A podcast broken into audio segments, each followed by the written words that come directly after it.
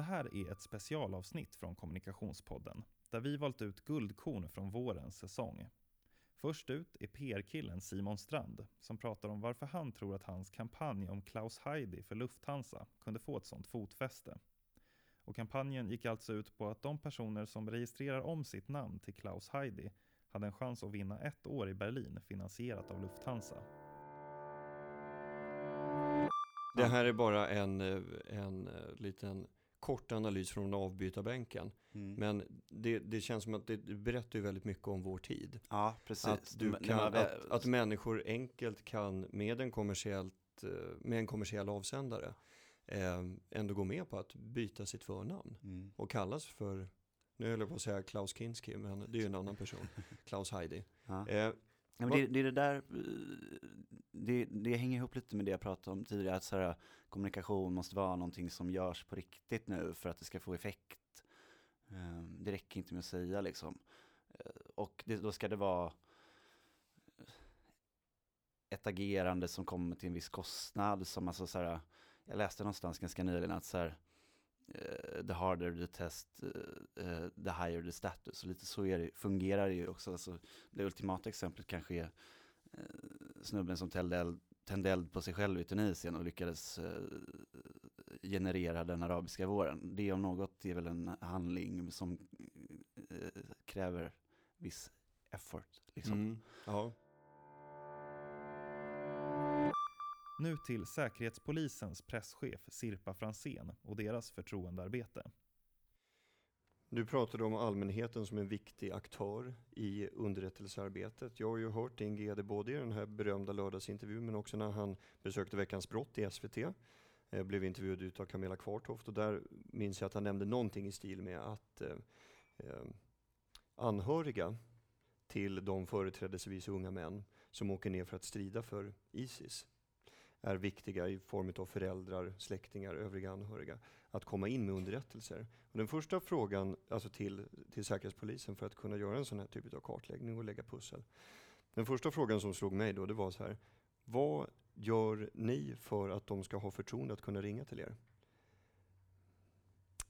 Ja, eh, alla kontakter med anhöriga och personer som kommer med tips till oss eller oro måste vi ju behandla eh, väldigt väl och se till att de känner sig omhändertagna. Um, det är inte vår uppgift att eh, sen ge oss in i eh, att försöka avradikalisera personer. Vi har varit länge väldigt ensamma om att hantera allt som har med terrorism att göra. Och vi har försökt använda kommunikation för att påvisa att det här är inte en problematik som Säkerhetspolisen ensamma kan hantera. Ehm, så ehm, den delen med till exempel de anhöriga eller vänner, släktingar, andra som är oroliga. Det kan vara lärare, kompisar eh, på fritidsföreningar. Ehm, det goda arbetet måste börja där, inte i kontakten med en säkerhetstjänst. För den kan vara precis det motsatta. Kontakten med, med oss tangerar ju brottet. Vi är en polismyndighet eh, med en eh, eh uppdrag också inom att vara säkerhetstjänst. Så um, det är viktigt att vi ser den balansgången mot eh, det potentiella brottet också.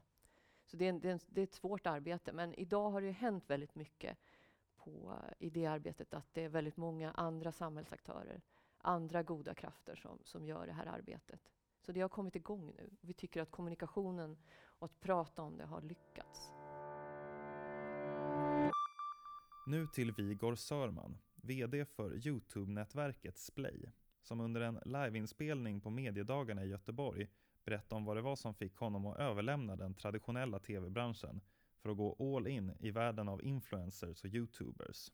Och varför han tror att det här är en gångbar marknadsföringskanal.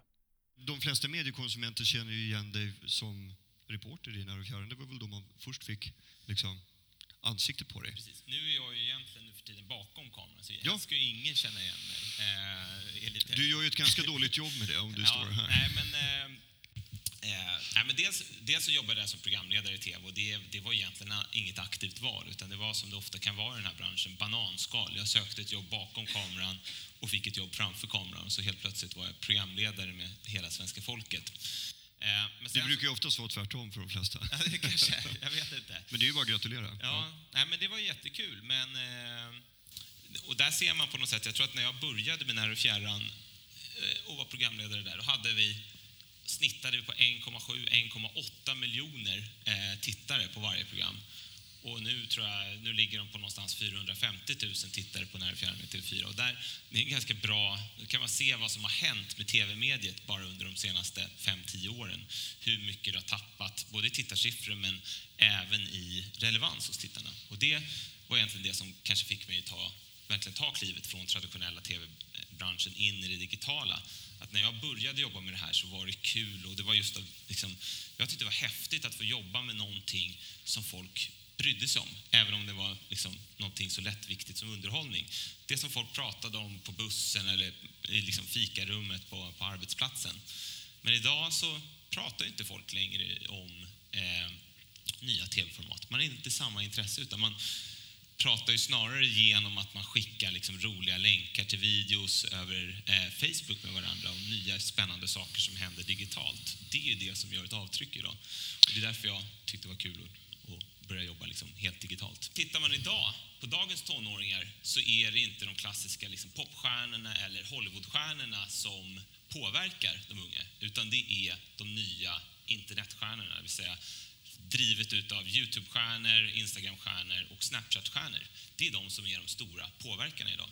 Och det görs det massa olika undersökningar. Variety till exempel, som är en stor amerikansk eh, underhållningstidning, gör det varje år. Och senast så frågade de just då amerikanska tonåringar, vilka är det som påverkar er mest? Och där såg man att eh, de första sex platserna innehas av onlinestjärnor. Det är först på plats sju och åtta som klassiska popstjärnor som eh, Taylor Swift och, och Bruno Mars kommer. Så det är ganska spännande. Och den där listan, den blir liksom, snart kommer hela topp 10 vara täckt, tror jag, nästa år. Och varför? Varför är det så? Anledningen är ju hur de egentligen kommunicerar med sin målgrupp, som de gör på ett helt annat sätt. Tänk, liksom, ta en klassisk eh, Hollywoodstjärna, Tom Cruise, kanske lite i gamla gardet, men vi, vi tar honom som ett exempel. Då, han kanske släpper fyra filmer per år. Då går han upp och så kör han en presskonferens inför varje film. Man bjuder in några journalister som sitter så här och så får de ställa frågor. Eh, Det gör han fyra gånger, väldigt så här punktmarkerat. Vi gör fyra kampanjer per år.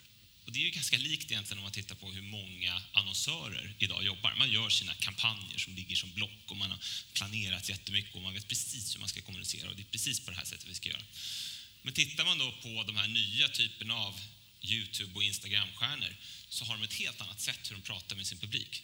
De är i ständig dialog med dem. De bjuder in sin publik att bli en del utav innehållet och de ser inte ens sin publik längre som en publik utan som familjemedlemmar.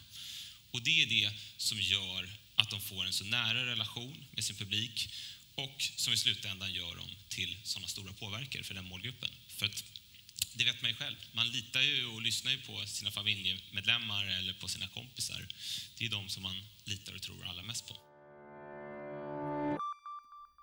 Nu till Anders Frostenson, VD för designbyrån Dobermans kontor i New York. Han berättar hur det gick till när den svenska byrån valde att expandera och slå ner bopålar också på en ny kontinent. I, I det här huset som vi sitter precis i närheten av så var det en annan eh, branschkollega från Sverige som jag pratade om. Jag sa att jag skulle intervjua dig idag och då, då sa hon så här, fråga om det här med, med New York. Att, för tydligen var det så här på Dobermann att de bara hade suttit på ett eh, medarbetarmöte och ledningen hade frågat vad vill ni göra? Nej, vi vill flytta utomlands och så sa de gör det då. Var det, var det så enkelt? Ja, det är väl korta versionen. Men det är så att vi på Dobermann jobbar väldigt, väldigt, väldigt mycket vill jag säga med, tre gånger väldigt mycket sa jag där, eh, med inkludering och sam, eh, sambestämmande. Så att varje år, två gånger om året så har vi någonting som vi kallar utvecklingsdagar där vi egentligen stänger ner hela kontoret och jobbar med, eh, jobbar med oss själva. Var är vi på väg? Gör vi rätt saker? Eh, Hur ska vi utvecklas? Så har vi ett sätt, vi är designers, så här kan man designa precis som allting annat. Eh, Ett sätt att verkligen inkludera alla medarbetare oavsett om man är strateg, eh, front-end-utvecklare eller projektledare eller vad det nu må vara.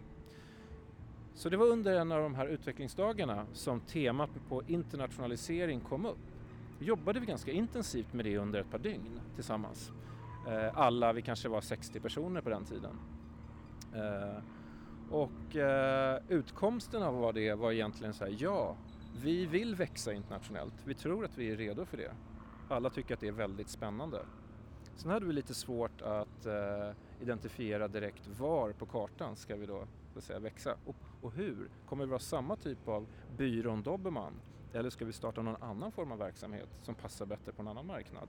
Så det där var väldigt, ett väldigt utforskande, ett väldigt prototypande som pågick där. Men det landade i att vi eh, ganska snabbt kunde tillsammans eh, och göra egentligen med en fysisk röst i rummet. Man får ställa sig i vänster eller höger hörn egentligen. Så här, ska vi åka till västkusten och försöka öppna ett kontor för Dobermann där eller ska vi åka till östkusten, det vill säga New York och öppna ett kontor där? Så röstar vi. Eh, och det är på den vägen är det. Och, eh, de flesta röstade för New York. Mm. Och då tog vi det beslutet tillsammans. Då åker Anders till New York och så prototypar vi det. Vad, vad var de största argumenten skulle du säga då för att eh, välja just den staden? Hur, hur gick tankarna? När vi stod inför valet mellan västkust och östkust så eh, gjorde vi lite en analys av det kan man säga. För och nackdelar, strategiskt, marknadsmässigt, den typen av design som vi gör och hur ser konkurrensen ut. Så tittade vi på det och det var väl ungefär, väger ganska lika. Västkusten eh, för oss har ju med sin eh, mjukvaruutveckling och startupkultur sedan 30-40 år tillbaka en väldig förståelse för den typen av design som vi gör och innovation. Så det tänkte vi, det är ju bra. Men å andra sidan så är ju alla de stora byråer och bolag som jobbar med den typen av design och innovation redan där. Så vi blir en liten fisk i en ganska stor damm. New York har ju som tradition mera, jag tror det är mer media, eh, fashion, eh, finans, andra typer av verksamheter där de är världens center. Kanske inte riktigt den här typen av design vi gör. Så där tyckte vi att det fanns det faktiskt ett, eh, Eh, ett liten lucka kan man säga. Den andra komponenten handlar om människor. Var vill människor vara? Så när vi gjorde en sån snabb röstning tillsammans eh, på Dobermann i Stockholm så var de flesta, röstade de flesta för New York. Och då fick man göra en sån ögonblicksröstning, man får, man får rösta med, med magkänslan. Men när man efteråt frågar lite så här, varför röstar du på New York versus eh, västkusten? Så här, ja men jag tror att det är för att där skulle jag vilja bo hellre. Okej, bra. Det är en väldigt tydlig indikator när man ska rekrytera, man ska få för- föra över folk, man ska flytta kanske med sina familjer. Då gäller det att vara på en plats där folk faktiskt vill bo. Sist ut är stunden från South by Southwest i Austin, Texas, där vi från Kommunikationspodden tidigare i år fick tillfälle att se och lyssna till Obama. Mycket nöje. Nu kommer vi till en ganska häftig grej och det är att vi från Kommunikationspodden har fått vara med när Barack Obama besökte festivalen på Long Center här i Austin. Och vi fick vara med och, och spela in en del utav, eller hela intervjun. Det var ganska coolt. Vad, vad var känslan? Vad säger du Hugo?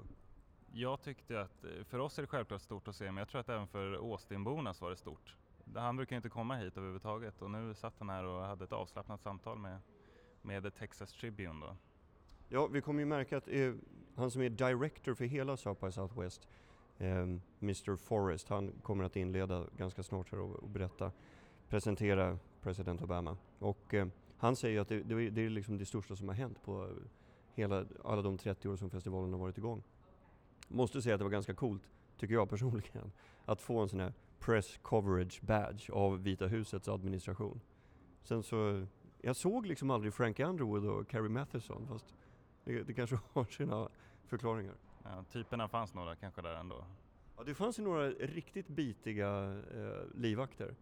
Det är tur att man är där med rent mjöl i påsen. Ja, eller? Vi går vidare till inspelningen på Long Center i Austin.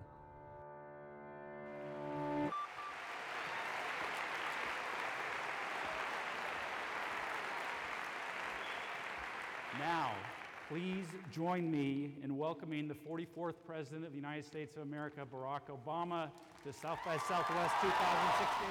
Ja, alltså nu applåderar de ju ganska länge här så vi hinner faktiskt säga att den som intervjuar Barack Obama är Evan Smith som är VD för dagstidningen The Texas Tribune.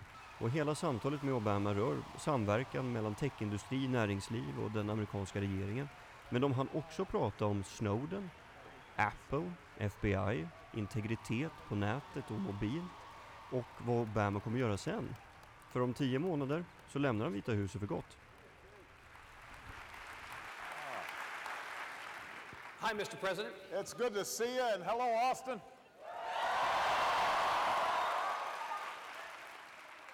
I love Austin, Texas.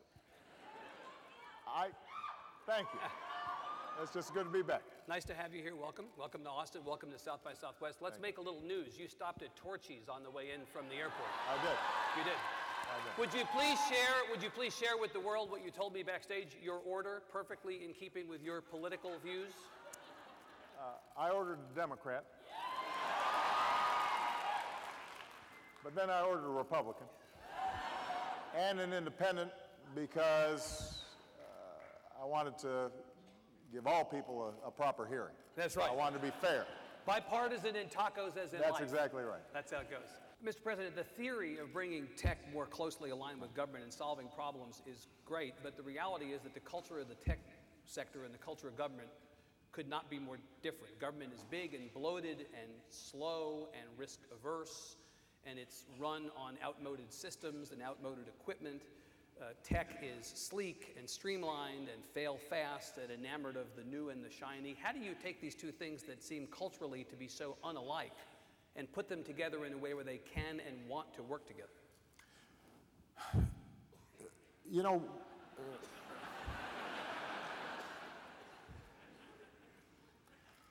well, let me give you an example of the big and the bloated and the frustrating. Uh, you may recall that uh, I passed this law called the Affordable Care Act to sign people up for health care. And, uh, and then the website didn't work. I heard that. He- heard that, yeah. And this was a little embarrassing for me because, you know, I was the cool early adapter president. Right. And Not- not exactly my- an advertisement My entire campaign had been premised on having really cool technology. Yeah. And, and, and social media and, and all that. Well, he- here's what happened was that the procurement systems, the specifications, the way that software was built in government uh, was adapted for the age when procurement was for buying boots or buying pencils or, uh, or buying furniture as opposed to buying software. And so there's an example of an outdated system, bloated, risk averse, not working well. Here's what happened as a consequence of healthcare.gov breaking down, though. We had to bring in a SWAT team of all my friends from uh, Silicon Valley and from Austin and, and uh, some of the best software engineers in the world to come in and fix it, which we did in about three, four months' time.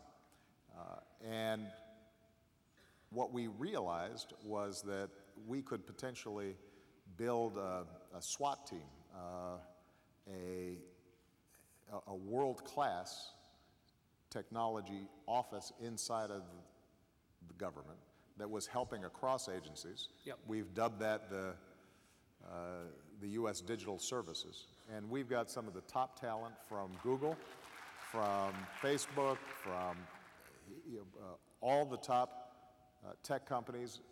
These folks are coming in, in some cases for six months, in some cases for two years. And they are making an enormous difference in making sure that veterans are getting services on time, fixing outdated systems, Yep.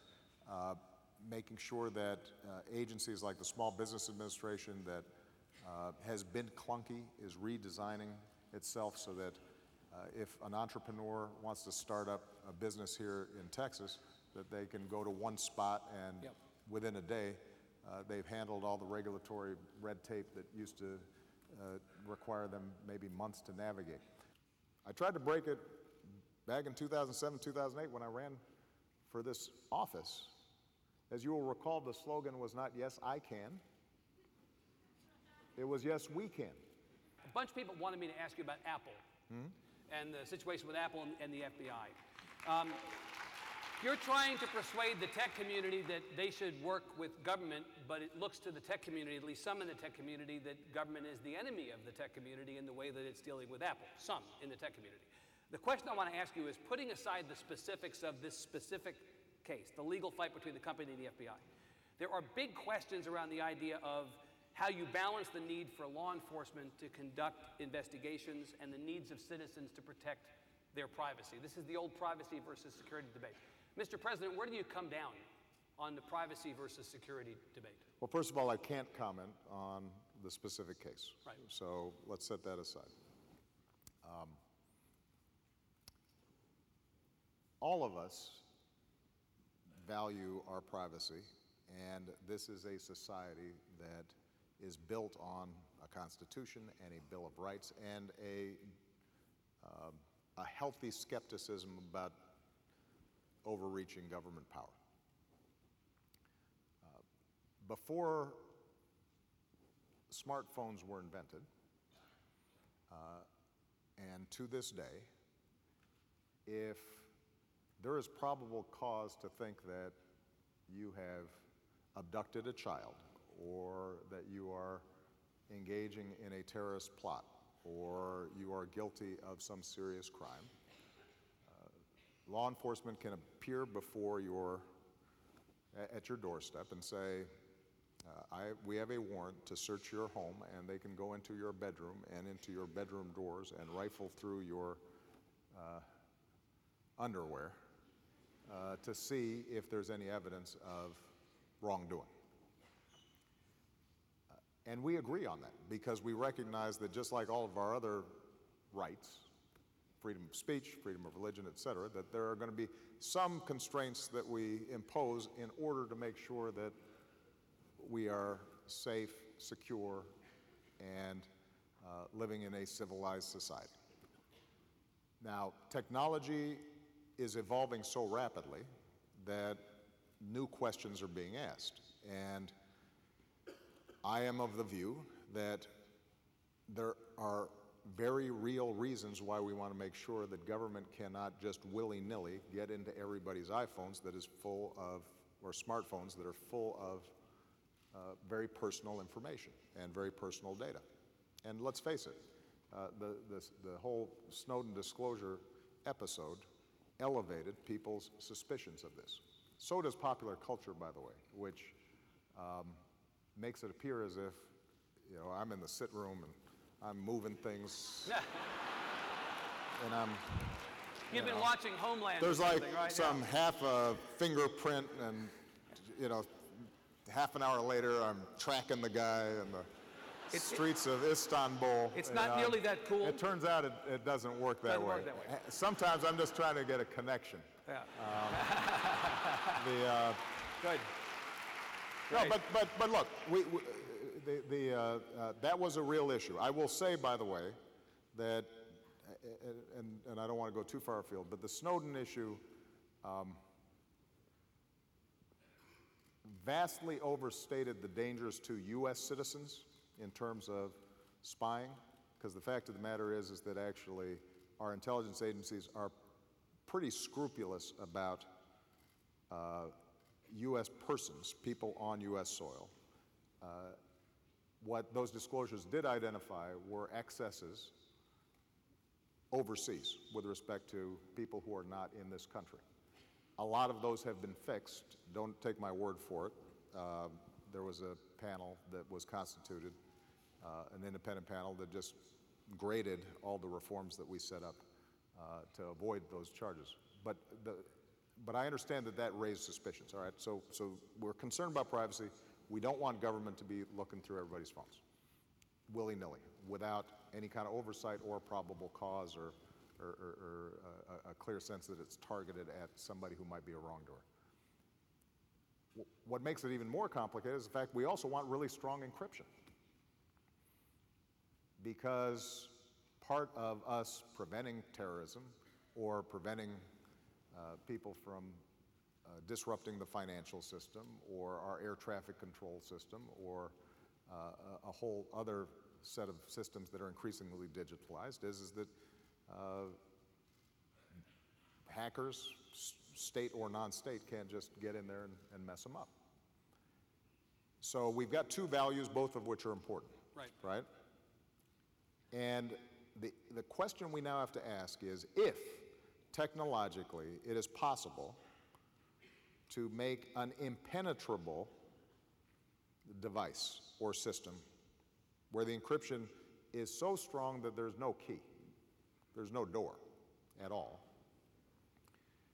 then how do we apprehend the child pornographer? How do we solve uh, a or disrupt a terrorist plot? What mechanisms do we have available to even do simple things like tax enforcement? Because if in fact you can't crack that at all, government can't get in, then everybody's walking around with a Swiss bank account in their pocket. All right? So, so there has to be some concession to the need to be able to get into that information somehow. Now, what folks who are on the encryption side will argue is any key whatsoever,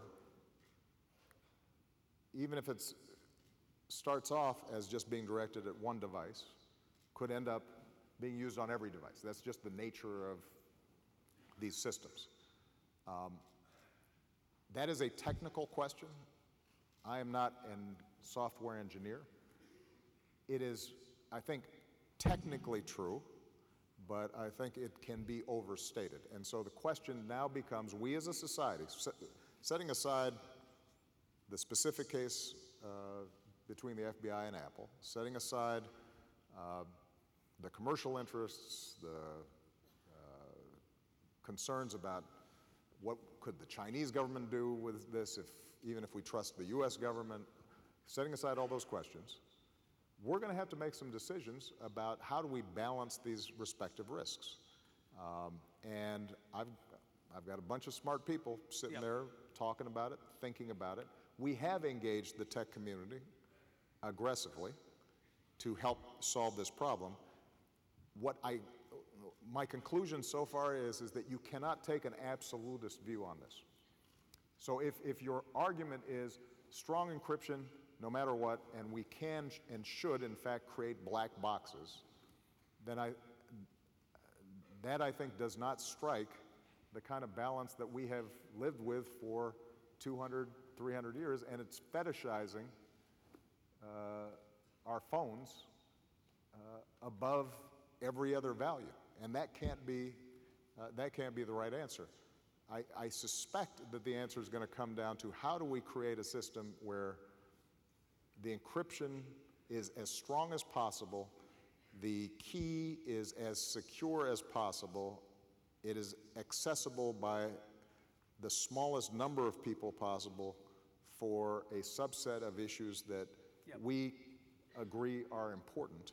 How we design that is not something that I have uh, the expertise uh, to do, but, but I caution,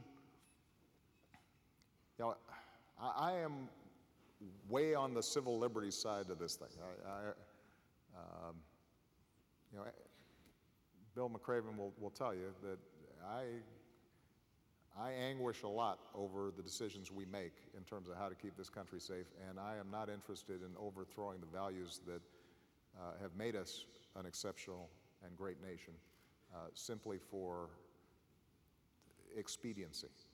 But the dangers are real. Maintaining law and order and a civilized society is important. Protecting our kids is important. And so I would just caution against taking an absolutist perspective on this.